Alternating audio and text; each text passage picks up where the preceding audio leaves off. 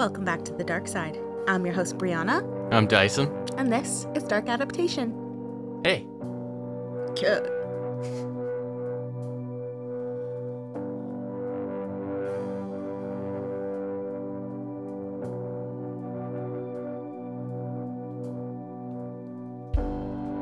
Welcome to part two of episode 30, 30, part two, 30. Checking in on you.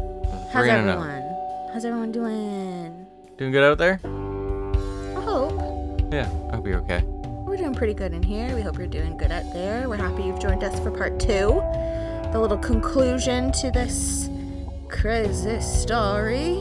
It's a wild one. It has so much. There's really, really so much going on here. So, like, why don't we just dive right into it?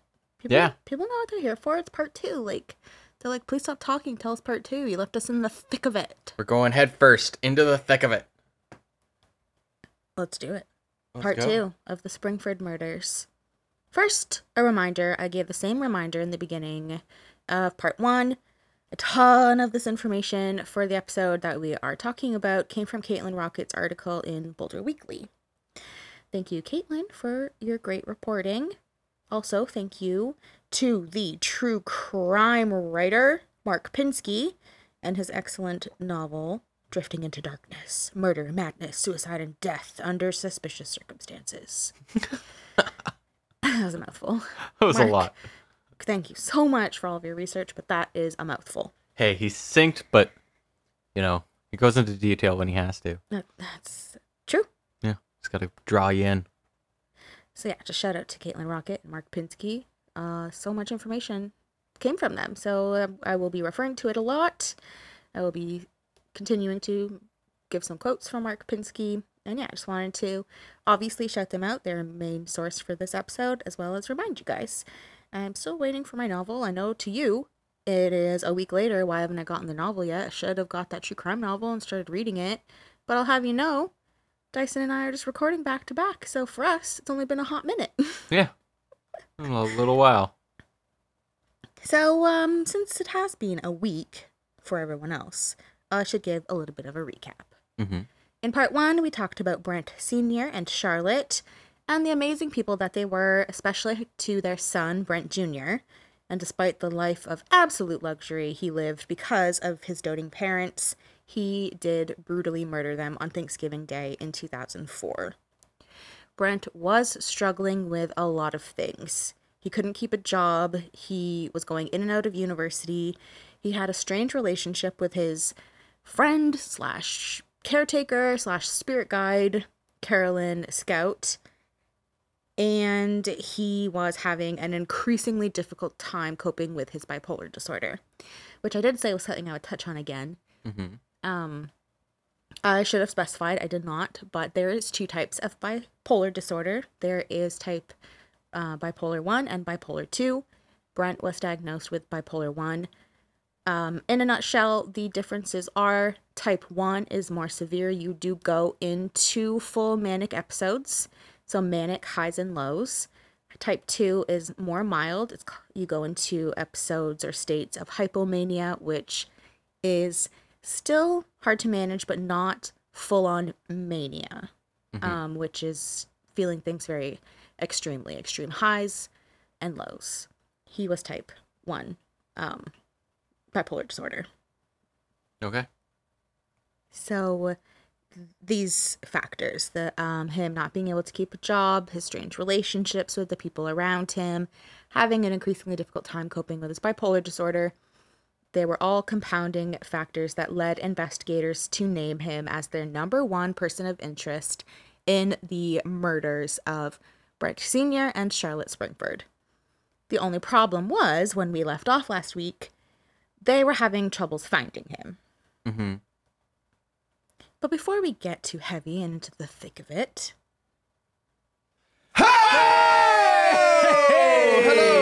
welcome to 100 Horrors, a comedy podcast that seeks to rank the best 100 horror films of all time, as dictated to us by a poster that one of us owns. Every week, we bicker over another film in an attempt to give it an overall scare factor and secure its place in the 100 Horrors list. With features such as.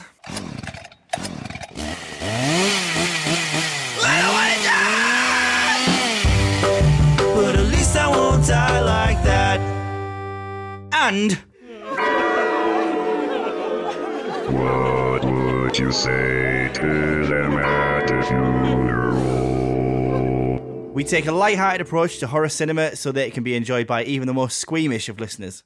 So, whether you're the person who's never seen a horror film in their life or the person who has a tattoo of Leatherface on the right ass cheek, there's something to be enjoyed in every episode of 100 Horrors.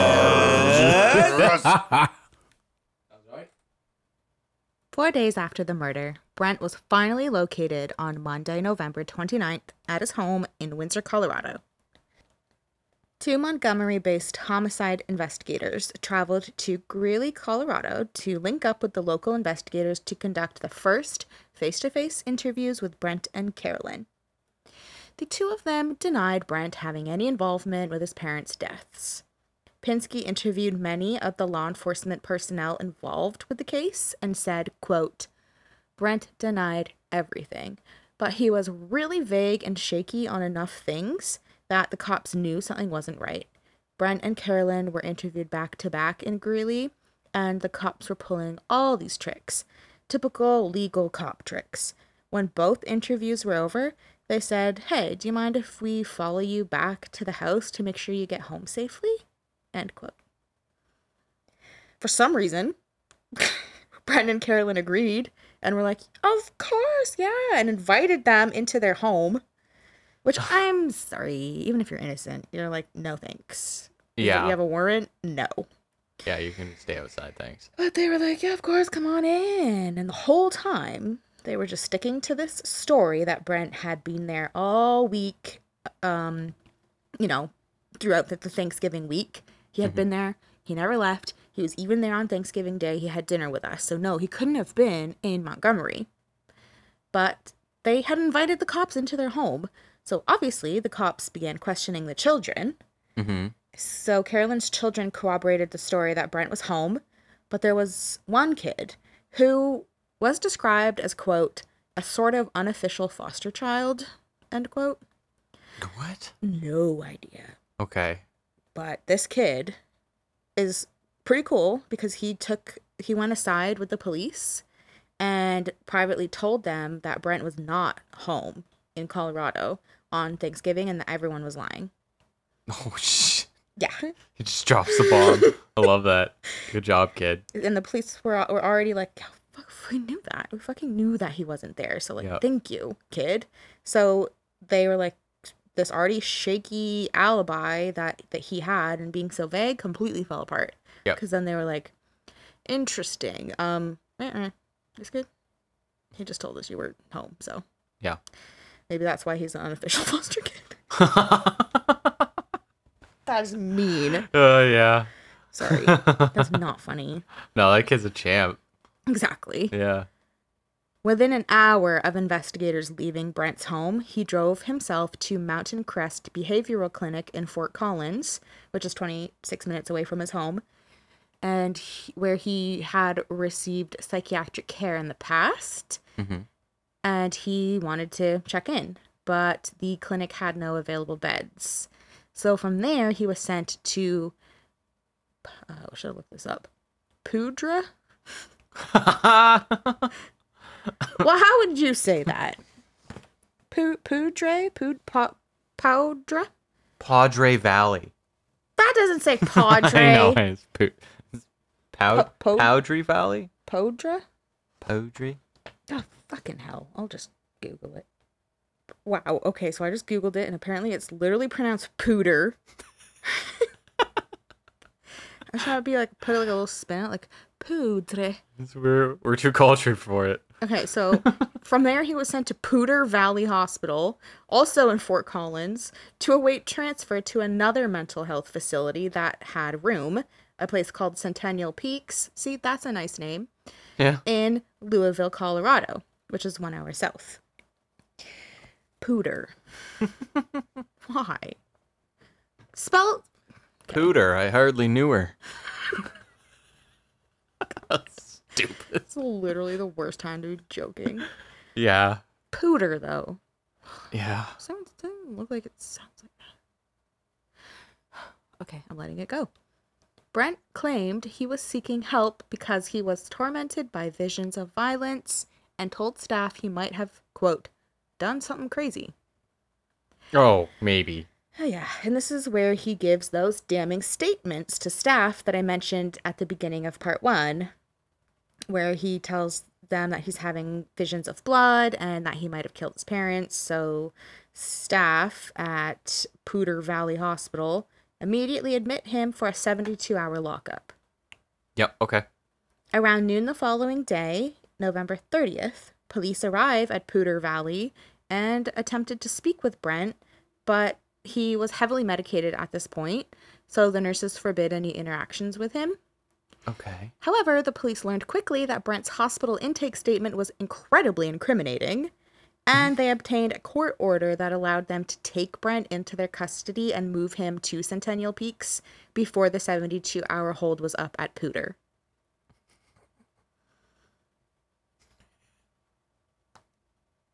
This fucking pooter. I was trying.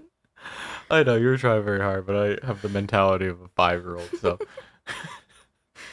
So yes, um, this is another just the story just keeps having moments of like, yeah, what else? What else? So he goes, he gets taken in, and I imagine it's already a very complicated, like sort of nuanced job Mhm. of what people are coming in to these facilities and saying. But if you say like you literally probably killed your parents, do you I wonder if that's normal to just be like, "Oh, that's not good," so you just keep them on a hold? Like you think there'd be some kind of protocol where it's like, "Okay, we will put you we'll get you a bed. We'll take care of you, but also we'll tell the police." yeah, you're right. Like, what was the police do? I thought I, I thought that they were following protocol. they the police just showed up because they knew that Oh that Brent went there. And then they were like, the hospital staff's like, no, you can't talk to him. He's medicated. And Yeah. they were like, well, let me see his papers, please. Like, we're the police. And then they're like, what the fuck? He says in a statement to you that he probably killed his parents. Like, hi, I don't know if anyone has given you our number, but it's three digits. Uh huh. yeah. So the cops were like, what the fuck? Yeah, I would have thought that's wild. I, w- I thought I thought they did. Like, I thought that's why they showed up, but no, they just were following their leads and were lucky enough to find yeah, they them. found out after uh, within an hour of the original and like investigators leaving their home that he had gone to these different places trying to check himself in. hmm So then they were like just following up. Oh my god. So did he check himself in? What what's going on? Is he okay? Is he in danger? Um, of like with himself or to others? Let's see those statements. Holy fuck! So we Yeah. already think he probably killed his parents, and now he's literally telling you he probably did as well. hmm Yeah, he's like admitting it. so that's this just this case, man. There's problems everywhere. I can hear the lawyers already. He was not in a present state of mind to be making an admission. That's fair. That's where you can see it from both sides. Sure, okay, but also, Tell me I'm wrong. I know. By this point, Brent's behavior was all over the place. To police and hospital staff, he was admitting that he most likely killed his parents. He never was saying, Yes, I murdered them. But he was saying, like, well, I don't know, like I am having these weird visions, like I probably could have, like maybe I did, maybe, maybe. Mm-hmm. So that's what he was saying to police and hospital staff. Behind their backs, he began calling news outlets in Montgomery to tell them that he didn't commit the crime. Ew. The first call he made was to WSFA News in Montgomery. Sorry, WSFA News 12 in Montgomery, Al- Alabama, on December 2nd. He told them he was in quote unquote a mental facility in Louisville, Colorado, and that he had been diagnosed as bipolar. He also claimed stuff like, um, well, I I only just learned of my parents' death and funeral um no one no one in my family told me about their death and no one told me about their funeral because no one is returning my calls like i'm overcome with grief there's no way that i could have ever had anything to do with this and that's what he's telling news outlets in montgomery where the murders happened Oh, I'm sure they bought that. Yeah, they're like, oh, sir, yes, of course. Yes, right, right, Well, right. like hot off the press. We'll let everyone know. Yeah, yeah, yeah. We're we're actually live right now. Yeah. Uh, he called this news outlet, WSFA News 12, several times. another time that he called, he said, quote, I've heard that detectives suspect me of the murder of my parents. I've heard they are trying to build a case against me, and I don't know what this is about. I cannot believe all of this is happening. Please help as I find out more information that I need to answer. I will call the media and will let them know I am not hiding or avoiding anything. End quote. So there's a bunch of other news outlets that he talked to, but that those were just like good examples of what these calls were like with him. Mm-hmm. Brent had no legal representation during these communications with the media, so obviously they were not helping him. They were quite damning because he's telling people that actually, in relation to like telling uh, someone you're innocent or guilty, you definitely don't want to be telling cops and hospital staff that you did it. Yeah. Reg- like regardless. Yep. So for his case, yeah, he did it, and he was telling them, yeah, I did it. But then he's like calling the news and being like, I didn't. It's so fucking baffling. Yeah. So he had no legal representation. Stuff like this isn't helping. So hospital staff at Centennial Peaks, where he was being held, finally realized or like cared that he was making these calls and was like, "Oh yeah, you can't call the media anymore. Sorry." And they just they created a list of people that he was allowed to call and fax, and he had to stick to this list. So they were like, "No more media." It's like, "Thanks, thank you. Why were you just letting him call n- the news in Alabama and just rant?" Yep. That's fucking ridiculous. I These hospitals, I man. don't understand any of that from any angle. Why the hospital let him do it? Why he was doing it to begin with? Like, I don't know. it's just and the wild. stuff he's saying, like, no one even told me they were dead. But he's like telling everyone else in like the Colorado area, like, yeah, I probably did it though. Yeah. But he's calling news. I feel like someone's trying to pin this on me. Oh well, you're literally telling people you did it. It just makes no sense. It's a lot to wrap your head around. Yeah. I think the only thing that we're gonna come back to is it, it makes no sense. It just doesn't make sense. It just doesn't, It- and it won't, and I'm done.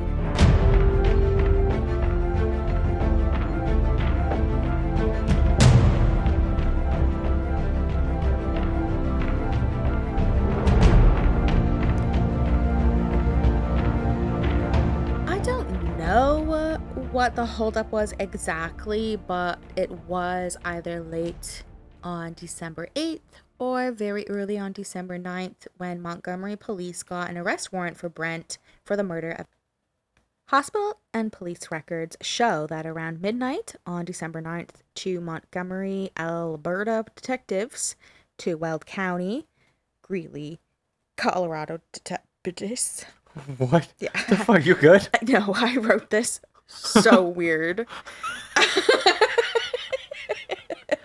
You sounded like a computer that just got like a like contradictory demand. I uh, I felt that way. I, I need to say that again. Colorado. We're, going, we're leaving it in.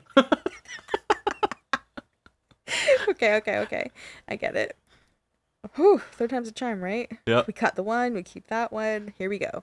Hospital and police records show that around midnight on December 9th, two Montgomery detectives, two Weld County deputies, and two Louisville police officers came to take Brent out of the psychiatric facility and into custody. Oh, that's cute. They came in couples. They had like a tri mm-hmm. date, Yeah. a trait.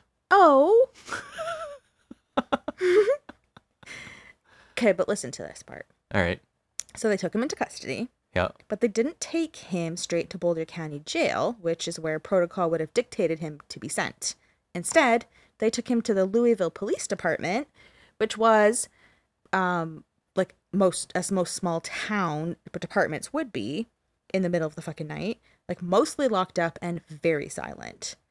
So they brought him there, and according to Pinsky's interviews with Montgomery police officers, uh, Brent was officially arrested, taken into a storage room in Louisville Police Department, given his Miranda rights, and questioned for six hours straight. Oh. How sketchy is that? Yeah, that's real sketchy. And something to consider, which is a really great question from Pinsky's um, stand standpoint, his stand on a soapbox. Pinsky asked a great question. He said, "quote Apparently, he, as in Brent, hadn't slept for 24 hours, and he was still under the influence of psychotropic drugs. He was babbling, according to the surveillance tapes." End quote. Oh my god. Another thing that's important to note is that when you arrest someone, you have to indicate on the arrest form what sort of condition the person in custody is in. Mm-hmm. And Pinsky says that the section on Brent's arrest form was blank. They so they fucking knew Yeah. what they were doing. It took him they from just- the mental hospital. They didn't even hide it well. Yeah, they just left it blank. Jesus. I know. The So one guy was probably just like, "No, I am not filling this out and ending up on trial having to defend a lie. I'm just leaving it." Well, exactly. So in this interview that Pinsky did um, with one of the Montgomery police officers, he asked him why they arrested a sleep deprived, drugged man with no legal representation from a mental hospital. And this cop was like, or sorry, Pinsky first was like, weren't you afraid that what you got from him would later be suppressed? And the officer said, quote, Yes, I was, but at that point, all we had was one fingerprint that we couldn't use. So I just decided to roll the dice, let the lawyers worry about it later. End quote. Jesus. Which is what you had made like a similar point of saying was like they were just gonna like what if they couldn't bring this up later at trial and like it's just so messy. Yeah. Yeah. So messy. They obviously just had like a goal in mind and that that was it. It was just Mhm. just prove what happened and like pff, fuck everything else. Log them in or throw them in that storage unit. Yep. Okay, so back to that storage unit. Or the, sorry, not the unit, the room. Oh my god, it's not that bad. Yeah. It's still bad, but it's not a storage unit. Yeah. So back to the storage room in Louisville Police Department, Brent's being interrogated, and a tactic used by the investigators was to leverage Brent's devotion to Carolyn. So, Uh, okay. are you ready for this? As ready as I'll ever be. Police, as well as pretty much everyone in the world, had no idea that Brent and Carolyn were legally married. Oh my god, really? Mm-hmm. Oh. Nobody had any idea except for Charlotte, Brent's mother, who had only found out right before she was murdered in November 2004. What? So, apparently, if we go back like five years earlier when Brent met Carolyn and he had moved to Newcastle with her to do those chores in exchange for the spiritual guidance stuff, Mm-hmm. Charlotte had always suspected that they got married and that they did it in secret for some weird reason. And she would question them about it. She'd be like, This is a. She's not a stupid woman. Mm-hmm. And she's like, Something's weird about this. I- Like, are, did you guys get no get hitched? Like, we're not. I won't be mad.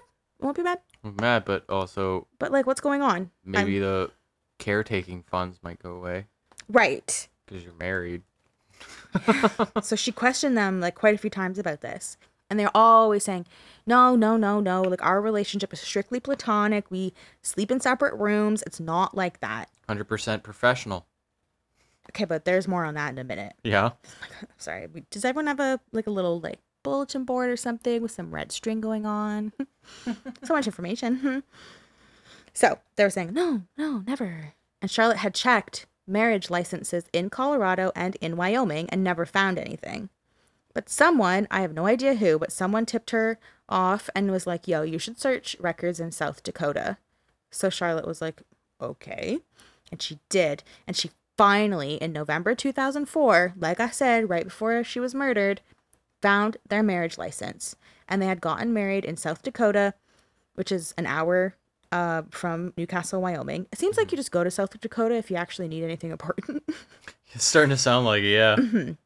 So they likely would have gotten married in the summer of 1999, which is when Brent had gone and lived on the property. mm-hmm.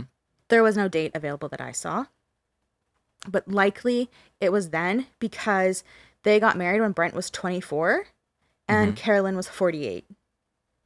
Oh my god. So Ew, this is still gross. it's just that's like It's, it's manipulative. Like, Mm-hmm. sure, you can marry older, but like this circumstance, yes, whoa. when you're essentially supposed to be this person's caretaker, Yep. and this person is seeking really an big thing from you. There's an innate vulnerability to it. hmm It's just gross.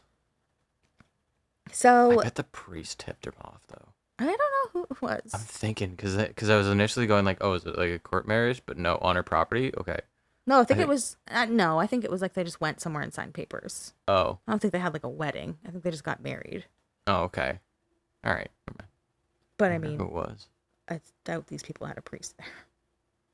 I think that they just went somewhere. That's why they had to go to like a somewhere else, a bigger city, to like sign papers and go to like a proper Mm-hmm. Yeah. hall or whatever the how they they do it in America.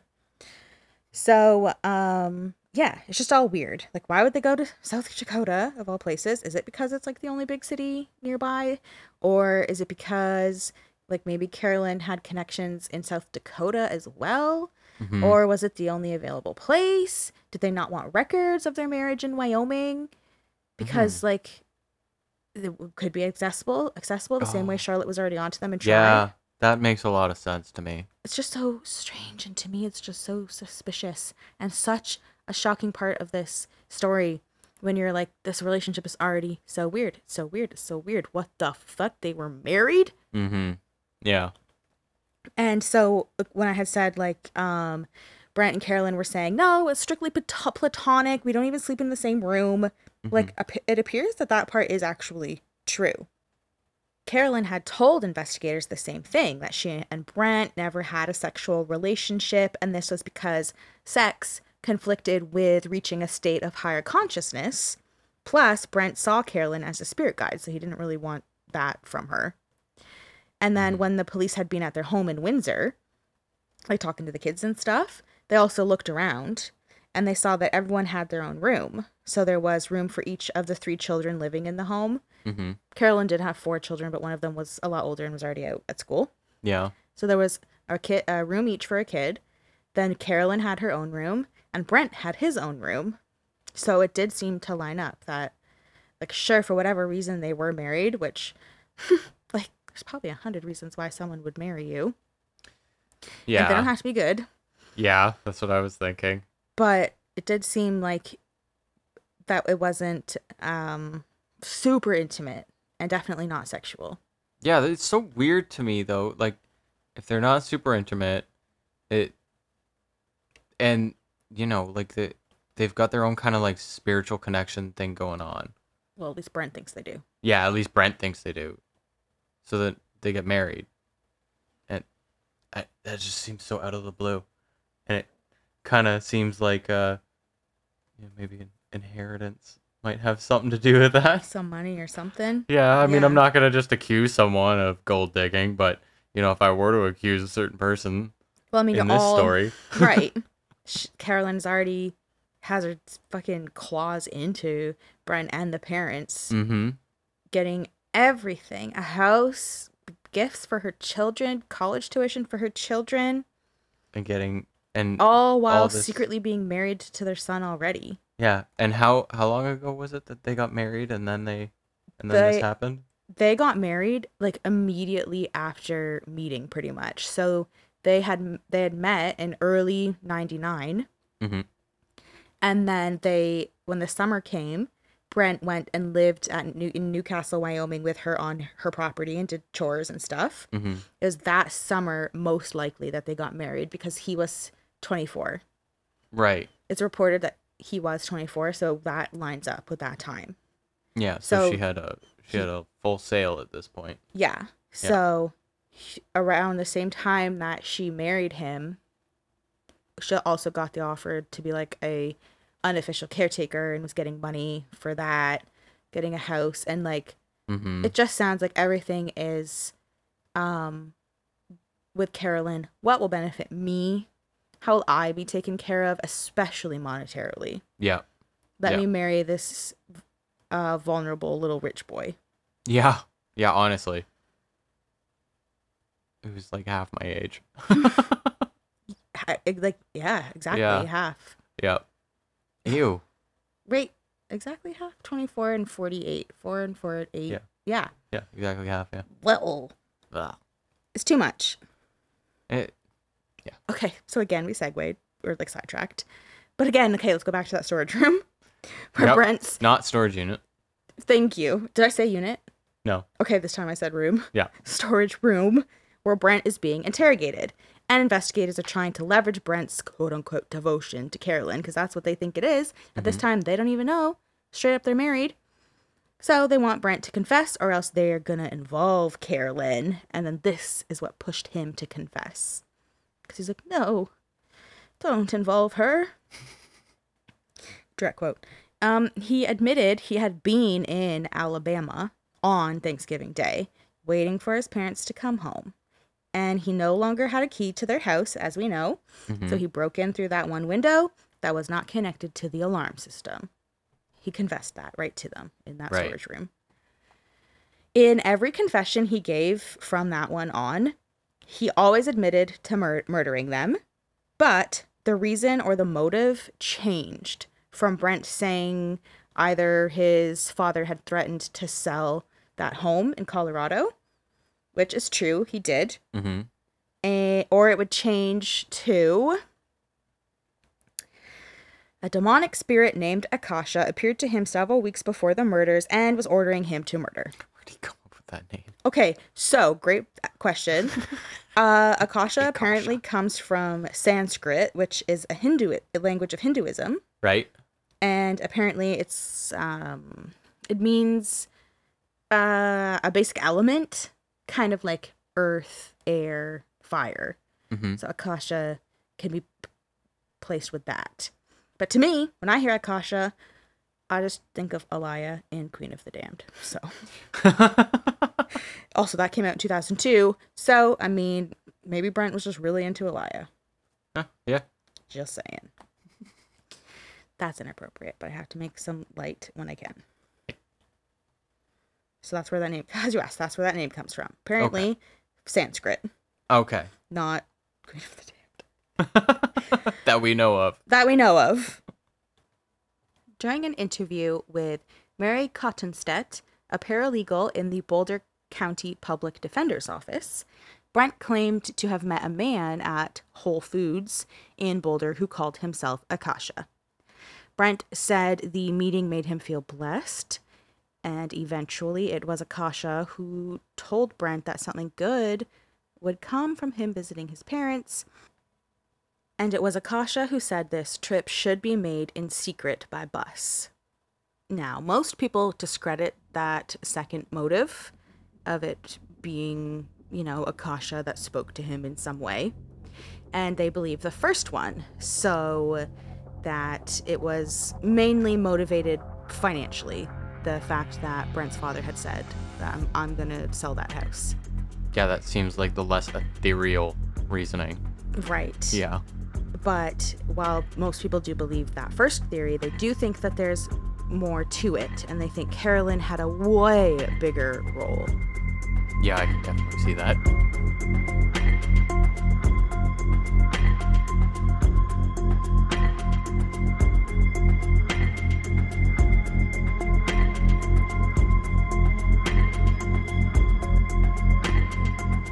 The only logical way that murder could have been viewed as a path to Brent and Carolyn keeping the Colorado home and the money flowing in is if someone thought that Brent would inherit his parents' estate if they were murdered and said murder went unsolved.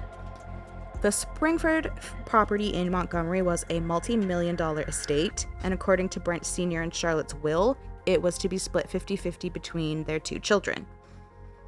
Okay. Pinsky claims that in his interviews with defense team members, they revealed that Carolyn spoke with the defense team numerous times in a rather casual manner about her inheritance rights. It's just casual. Just, keep Just casual. Keeping it chill over a beer, you know? Yeah, yeah, yeah. Yeah, yeah.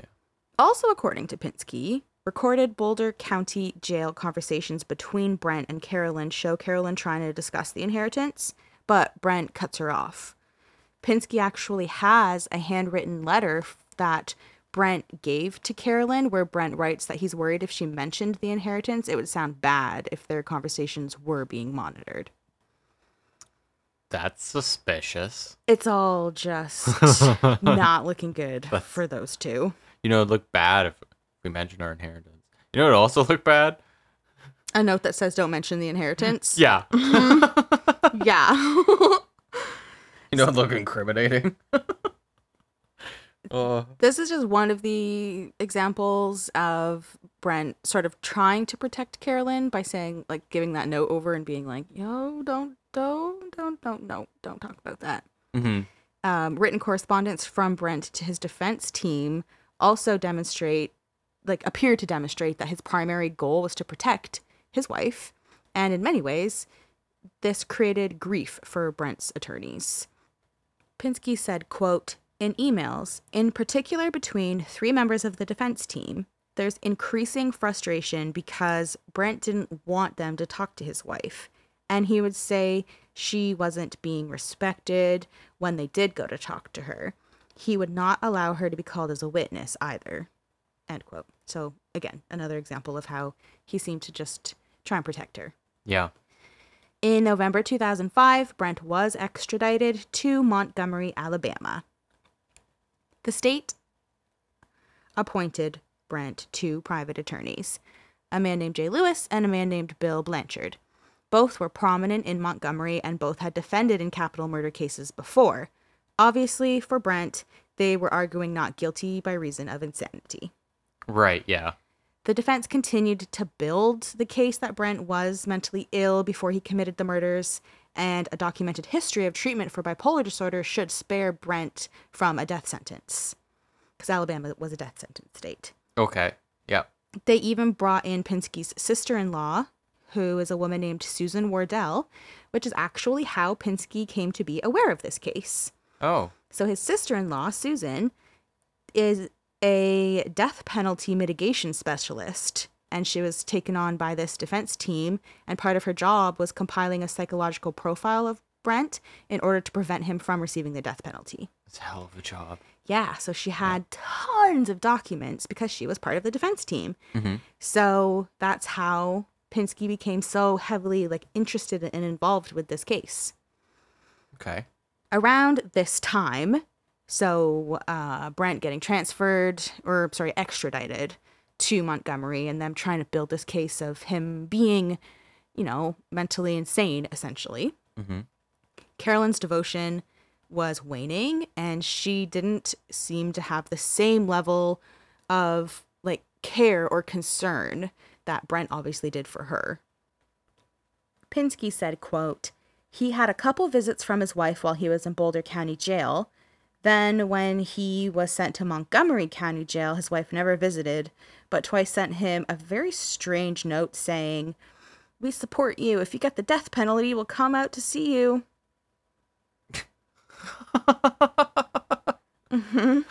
Wow. Yeah. Yeah. So, like, I don't know. I was thinking about this. And Colorado and Alabama are pretty far apart. So maybe that's why she didn't visit. Mm. But then you get a note like that. Yeah. And it's just like, no, like, she literally just didn't care. Like, to make an appearance when you're literally in the same city is easy. Mm-hmm.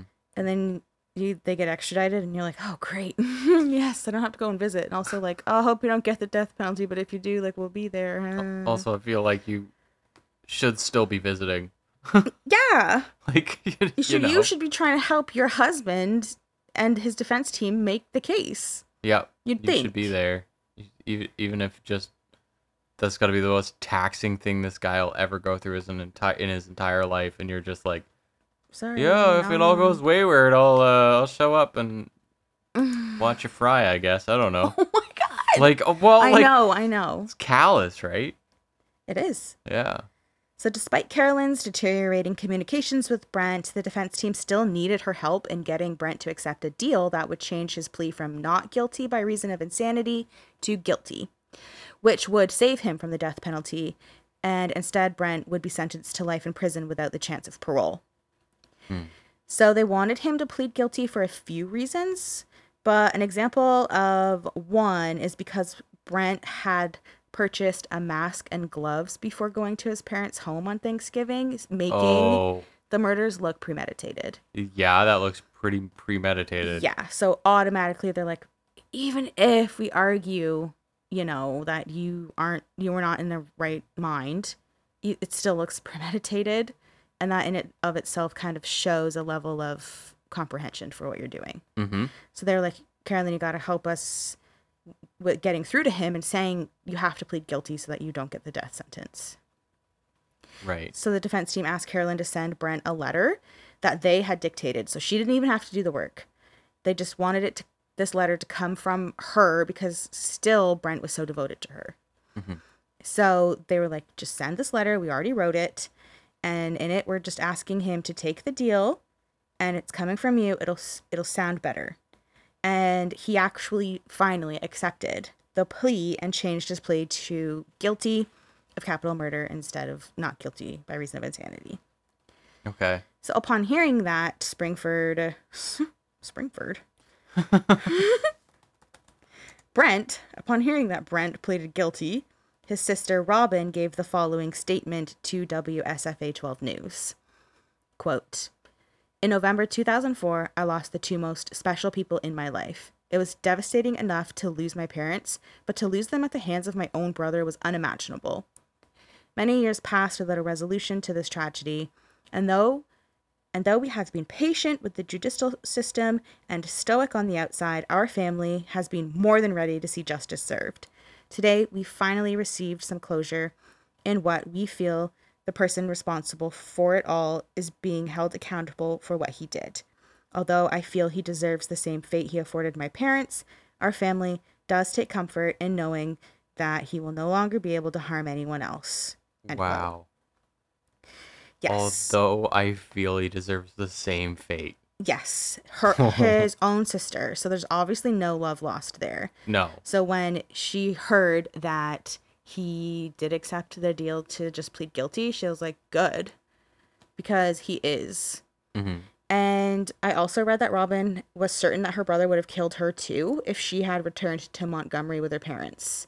Oh, I don't doubt that. And even though he was locked up, she frequently thought, um, like, like what if he escapes? Because she was so afraid of of him and what he'd what he'd do.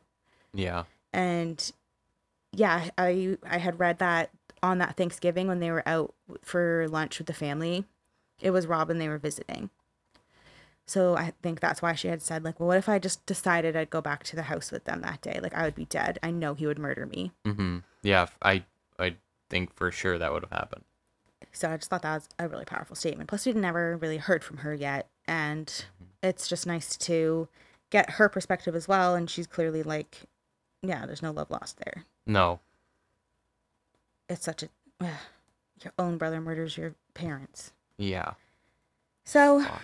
after four years of the defense building a case for Brent, a change of venue, and countless hours trying to control his erratic behavior, the abbreviated trial began.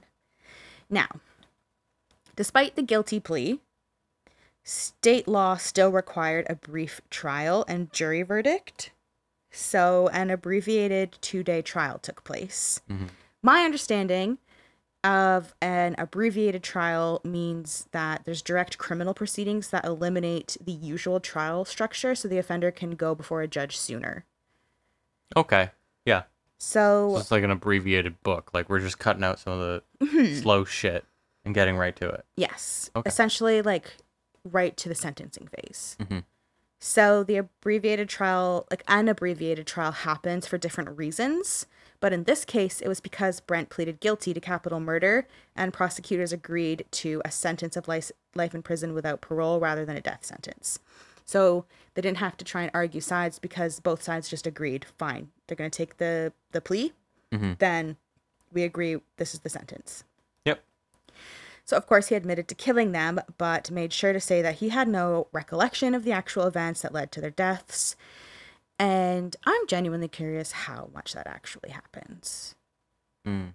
you know how, like, sometimes they'll say, like, I don't remember. Like, I don't remember the events. I blacked out. Yeah. Like, I'm, I'm act- like genuinely curious how often that happens. That Yeah. people actually just black out and don't remember. Yeah. I Because it just seems like so easy to say. Yeah, I But I I, bet it's that- like just such a small number. Like yeah, like it such a- has to happen, but like how often? Yeah, and and from bipolar, like I I think it's like usually like a pretty intense like condition you have to cause that. Like I've know I've I know I've seen like um like people with like very very very severe cases of schizophrenia where they're Mm. just they're in like an episode and like they're in it. They're just there's no control. There's no like cognitive Exactly. response with them, and it's just like, do you remember bits and case like that. pieces? Is it true from Brent's perspective where he was going to these hospitals and saying that he's having visions of like blood and violence? Like, is that the recollection he has? He actually doesn't remember murdering them. He just knows something happened. I think he fucking remembers. I do too. Yeah. So yeah, I'm just, I just had just sat and thought about that for a second. Like, hmm, interesting. I wonder how often people really don't remember, or if they, mm-hmm. or initially if they don't, how long does it take for them to remember? Yeah. Yeah, that'd be interesting to know. But yeah, anyway, that's just a little sidebar from me and what I think about. so, jurors heard Brent's taped confession that he made after his arrest. On the tape, Brent said his father had threatened to sell the house where he lived with his wife and her children. He said he thought if he quote unquote surprised them, that he could keep them from severing ties. But after his parents learned that he had broken into their home, an argument ensued with his father, and Brent attacked his father with the axe handle, went after his mother as well, and finished them off with a kitchen knife. That is from his taped confession. Brent was finally sentenced to life in prison without parole in December 2008. He was sent first to Kilby Correctional Facility in Montgomery County, Alabama. Alabama. I don't know why every time I have a problem saying Alabama. Alabama. Alabama, for a 90 day evaluation, then to the place where he was to serve his life sentence, the Donaldson Correctional Facility in Bessemer, Alabama, where the state's most violent and mentally unstable criminal- criminals are housed. Yeah, God. That's gotta suck. Mm-hmm. So we don't know why Brent killed his parents. Was it an evil spirit named Akasha who sent him to Montgomery? Was he manipulated by someone else, Carolyn? someone, you know, more real, as many of the law enforcement officers and defense team members involved in this case believe, Carolyn.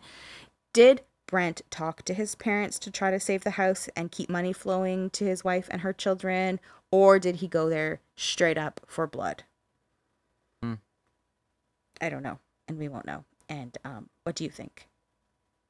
What do you think, listener? Yeah, what do you think? I think it's obvious what I think. Carolyn. yep. I think she had such a huge role. Such a huge role. I She's so manipulative. Yeah, I, I do too. I, th- I think 100%. Like, it, the signs are there from the very beginning.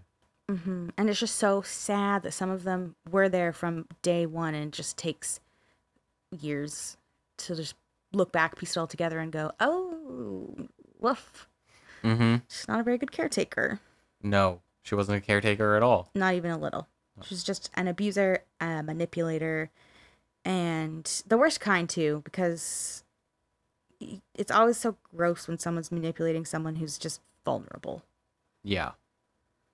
Whatever the truth is, we'll never know because after spending five years in prison on October 8th, 2013, 37 year old Brent was found unresponsive in his cell and taken to Brookwood Medical Center in Birmingham, where he was pronounced dead.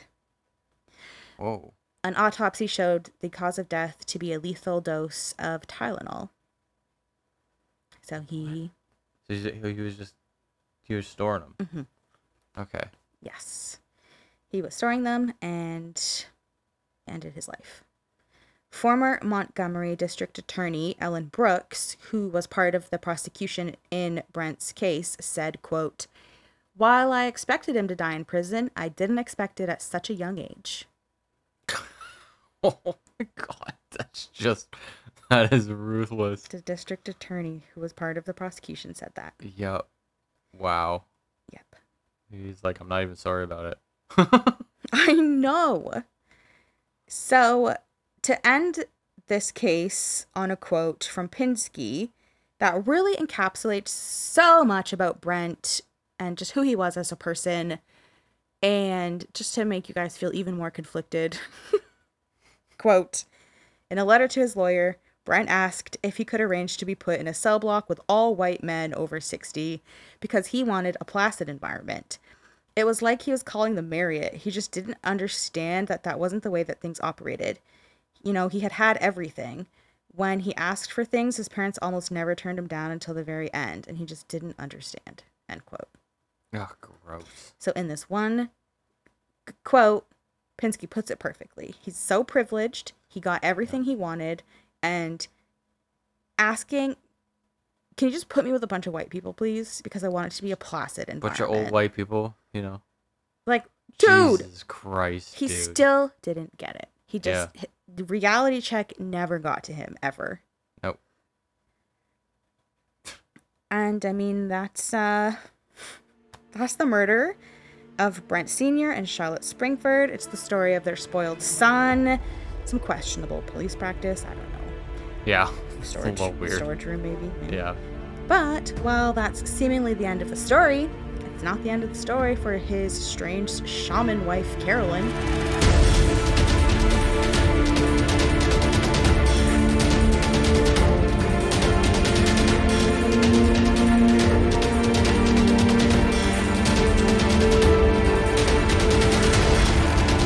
On June 24th, 2015, a 60 year old man named Richard Campbell was found dead of a gunshot wound at 1074 Old Highway 85 in Newcastle, Wyoming. The property where Campbell's body was found was owned by Carolyn Scout. Oh God. Lead investigator at the time, Sergeant Patrick Watsaba of the Weston County, Wyoming Sheriff's Department, said Campbell had been living on the property for approximately 10 years. The initial investigation hadn't revealed how the two became acquainted, but the sergeant said, quote, "This was not a cohabitation with Carolyn Scout. They lived in separate residences that shared the same address." End quote. The Okay. investigation also hadn't determined whether Campbell was paying Carolyn rent or rendering maintenance like services in exchange for a place to live. That's so familiar. Right? Yeah. So they weren't in any sort of like intimate relationship, but he was likely just doing chores in exchange for somewhere to live. Yeah, this is just a repeat. This is deja vu. Isn't that freaky? After it went all so wrong the first time. And they think he lived there for approximately 10 years. We'll put it at 2005, So like, which is like after Brent would have been extradited to Montgomery and mm-hmm. Carolyn stopped visiting him. Oh, she's such a piece of work. Right? Yeah. Unreal. It's insane. Like you can't even write this stuff. Like this is just crazy. well, I did write it, but it's based on real life. Campbell's body was found face up on a bed in his residence. The firearm, a Brazilian copy of a Winchester Model 92, was found lying on the top of his body. At the time of Campbell's death, it was being investigated as an unattended death while the coroner's report was being completed. So, um, a suicide. okay, thanks. Pinsky began working with Weston County investigators because Pinsky is like, Did I hear the name Carolyn Scout? Here I come. Come running. Yup. Yep. So, through their investigation, the group discovered that Carolyn had purchased a life insurance policy on Campbell worth $100,000. In addition to the life insurance policy, they found that the money from Campbell's father's estate had ended up in her bank account. Curious. Suspicions surrounding Campbell's death continued to peak as Carolyn continually requested a death certificate from the coroners so she would be able to collect the payout on the life insurance policy. Oh my God. The number of parallels between the Brent Springford case and Richard Campbell's case helped in leading the investigating group to believe Carolyn had a larger role in both of the crimes. Yeah, no kidding. Pinsky said, quote, there is a surreal pattern of exploitation, both mental and financial, end quote. Which is a good word to put it, because I'm like manipulative, yeah, but like ex- straight up exploitation. Yep, that's perfect. Yes. So after the coroner's inquest into the death was complete, Campbell's death was ruled to be suspicious, and the cause of death was changed to homicide. Good. A quote from the Weston County Sheriff's Facebook page reads On October 29th, 2016, Weston County Sheriff's deputies arrested 64 year old Carolyn Scout. The arrest came after an interview and investigation into a report of witness intimidation conducted by the Weston County Sheriff's Office on October 28th, 2016. After an investigation of the allegations, the information and evidence obtained was forwarded to the Weston County Prosecuting Attorney's Office, ultimately leading to the issuance of a warrant for Scout's arrest. Scout was arrested at her residence at 1074 Old Highway 85, south of Newcastle, Wyoming, without incident. Scout was arrested on a charge of influencing, intimidating, or impeding a witness in violation of Wyoming Statute 65-5-305A, a felony, punishable by imprison- imprisonment for not more than 10 years, a fine not more than $5,000, or both. End quote. That picture I showed you of her, when you're Yeah. like, what the hell's going on in that photo? What's she wearing? A bulletproof vest? The answer to that was yes. That was after she was finally arrested. All right. Now, she was not arrested for Campbell's murder, but she was arrested for intimidating witnesses.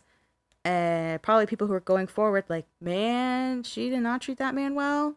And, like, Oh my god. I saw them on the property. I always thought it was suspicious. Or maybe even, like, Richard Campbell's family himself, who are probably like, yo, like, she totally was isolating and exploiting my relative. Mm-hmm. And she was going after these people, like, you shut your fucking mouth. And then the cops were like, no, no, that. that is intimidating a witness, Carolyn. And I'll have you know that is in violation of Wyoming Statute 6 5 305A, a felony. You'll be able to read more read up more on that when I fucking throw this book at you. Huh! Ping! Ah! Flak jacket, it did nothing. Is that what a bulletproof vest is? yeah, flak jacket. Okay, so that's what you said. Yeah. So Carolyn Scout died of natural causes in 2019. So, uh, so sadly, the extent of her involvement in both the Springford murders and the murder of Richard Campbell may never be known. Oh, that actually does suck. But more details surrounding this particular case of Richard Campbell is said to be available in Pinsky's book. You know, Drifting into Darkness, Murder, Madness, Suicide, and Death by Under Suspicious Circumstances. Damn it, Pinsky, that's a long title. so I will be reading that, and then I guess I'll update you guys on any new information I read in that book. Hopefully, it has a little bit more about this case and Carolyn's potential involvement Mm-hmm. and some of the loopholes I might have ranted on, especially in part one with the car being found in Tulsa, Oklahoma. I don't understand. That is so weird. So yeah, that's that's actually the end now. But how crazy is that? That was a wild one. I love that one. Thank you. thank you, Pinsky. Yeah. I'm sorry about your publishers putting your title for that book. He probably was like, "No, this is the title," yeah, maybe. and he's like, "But you can just call it Drifting into Darkness." Yeah. So yeah, and also thank you to everyone here for tuning in to episode 30. So hopefully you guys enjoyed that case as well. That was wild ride, I know. Thanks for hanging in there for two parts, but that's just sometimes the best way to deliver something as intense as this. Mm-hmm. If you guys need something more uplifting after all of this heaviness, you know what I'm gonna say? Go check out my boys Yeah. at 100 Horrors. and again, we'll put their show link. Show. We'll put that. We'll link the show in the episode. The sh- the li- the link of the sh- the show's link, Joker font, smaller font. in Joker the show's font, link. a small, a much smaller font in Joker font. Um, Tim Heidecker for vice president. uh uh, newsflash. No, another update. Uh, it's it's it's also Rick Uh, Heimberger. Rick Rick Rick Rick, Rick Hamburger, uh, for president and uh, semicolon. Uh, So good. yeah. You know, that reminds me, um, because I watched that show in high school, and my siblings were so much younger than me, so I would always go up to them I know this one. this is what I do. I sit on you, sit on you, and I would just sit on them. They're like tiny children. Yep. And then it was like years later, and Julia was watching it, and she started having like flashbacks to just me sitting on them singing that song. and she saw the guy that in this in like the short skit thing that's like singing it, and he's just all like in denim and looks so stupid and weird, singing "This is what I do. I sit on you," and he's just sitting on strangers. Yep. She just said she had this flashback of like, oh my god.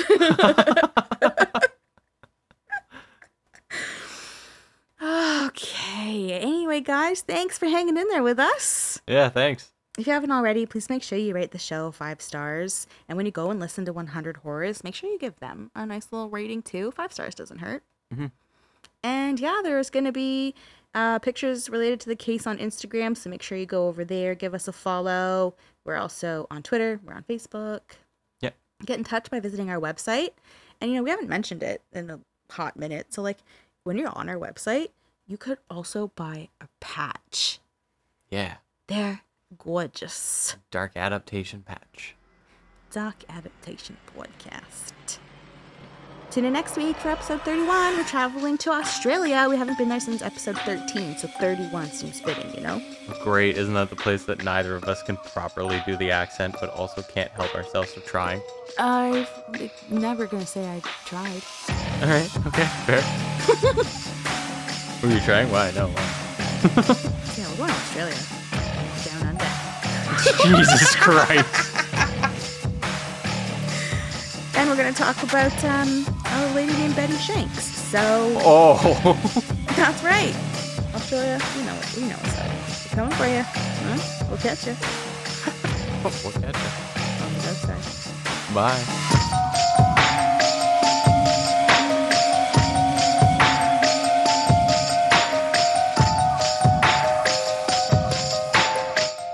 During an interview with a woman named Mary oh. Con- Cottonstedt. Oh. Close one. Can't say that word, Brianna. Oh my god! You just made beer come out of her nose. There wasn't a beer. Oh. No, it's straight bud. Oh. All right. Well, still taking it as a win.